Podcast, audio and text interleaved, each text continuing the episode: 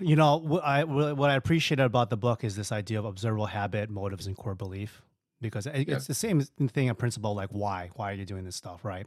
And it goes to this tension of doing the disciplines, but also thinking about um, um, not making it your god, but also like understanding and being authentic to who you are, which is why I appreciate John Eldredge when I first read his book back in the 90s. And it talks about like in the Bible, it talks about turn the other cheek. And so what happens with a lot of Christians is that they feel like, oh, I'm not supposed to fight back. I'm not supposed to like turn, you know, I'm not supposed to like find retribution, right?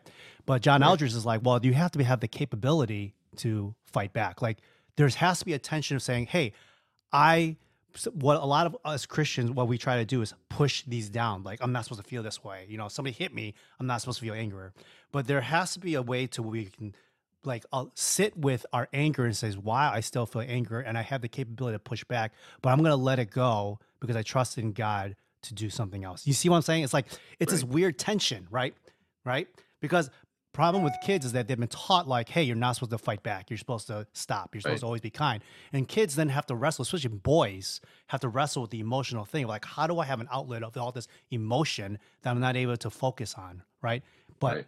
That's why sports is good. This is why the other things there's outlets. But a lot of kids have problems because they're not able to like figure out like, oh, I'm not supposed to they feel guilty about their emotions.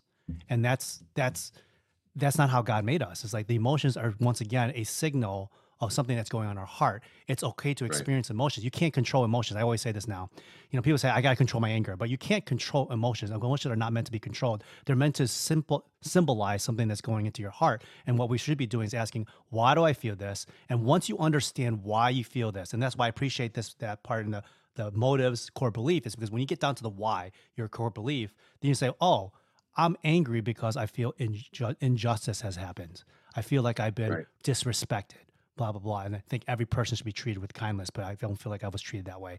Once you understand that, you're able to, like, oh, well, now uh, through understanding on yourself, you can control that, your reaction, but also then you can start mentalizing on the person, like, why did that person hit me? Was it because, you know, what were they going through?